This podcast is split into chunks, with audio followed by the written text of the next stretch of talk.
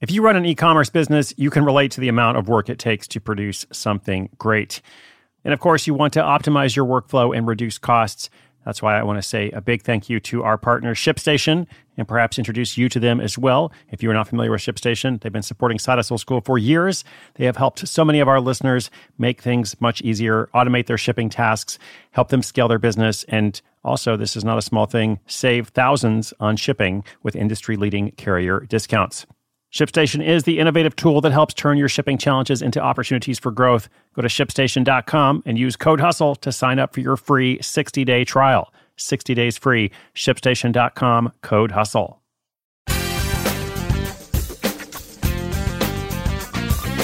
I have been meeting with a group of Side Hustle School listeners uh, and readers of The Money Tree, my new book, uh, who've been interested in forming a group called The Third Way if you haven't read The Money Tree, in that book, there's a group called The Third Way uh, that consists of people who are all trying to, you know, start a little business without quitting their job. The same kind of thing I talk about here, you know, every day on the podcast. And so I've been doing these meetings every other week on Zoom.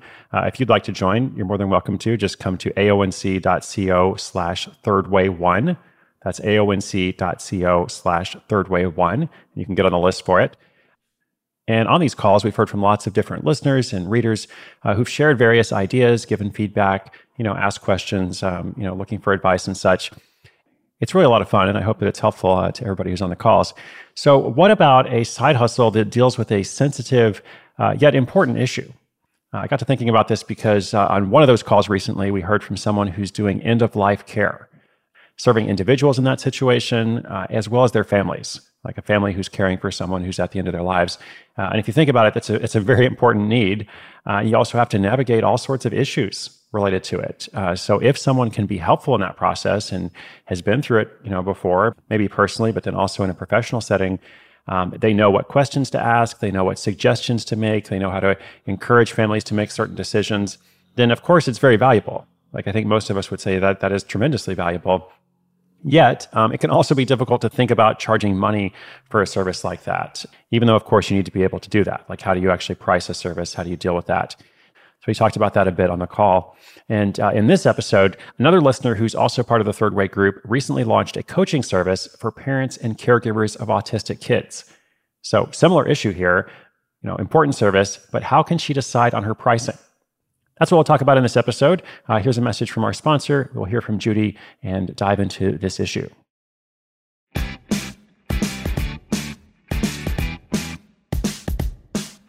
Hi, Chris. This is Judy from Asheville, North Carolina.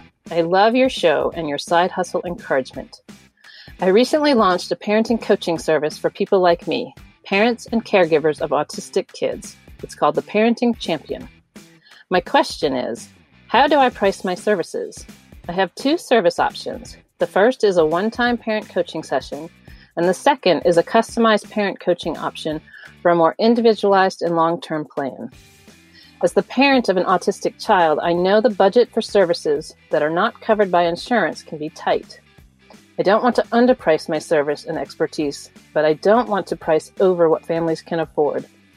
Is a sliding scale a good idea, where I can adjust or set the price each time? Or should I just use a flat fee? Thanks, Chris, for your thoughts and any suggestions that you have. Judy, thank you so much for this message. I know at the time she left this message, I don't think we had talked as much uh, as we have in the group. Uh, so I just want to specifically address this question about the sliding scale. I think this could be helpful for somebody else uh, in that situation. Uh, and again, anybody out there, you're more than welcome to join us in the Third Way group that's meeting online via Zoom every other week uh, aonc.co slash thirdway one. I will link it up in the notes as well. So, specifically on this issue of sliding scale, uh, I don't actually think Judy should adjust her price each time. Uh, that gets complicated. It essentially becomes pay what you will.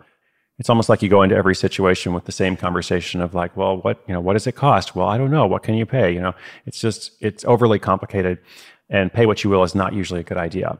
So, what I think is better is to think about what the price of the service would be in a circumstance where someone's finances weren't constrained.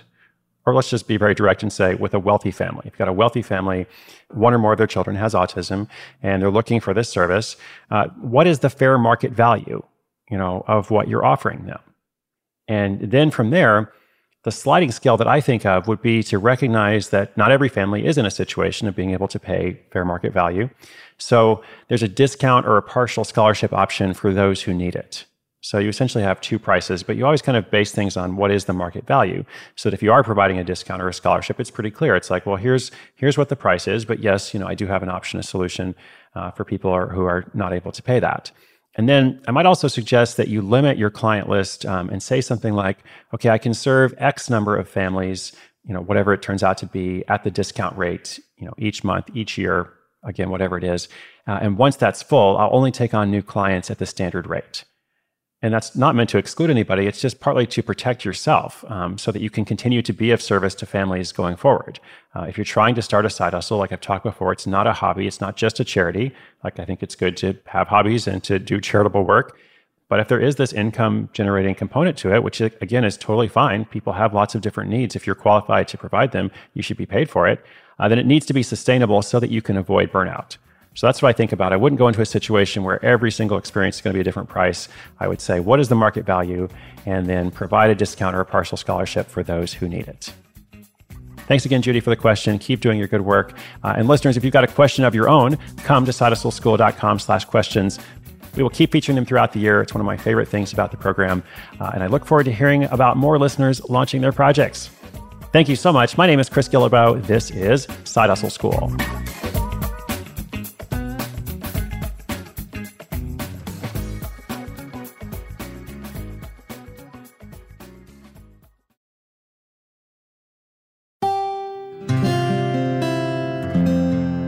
From the Onward Project.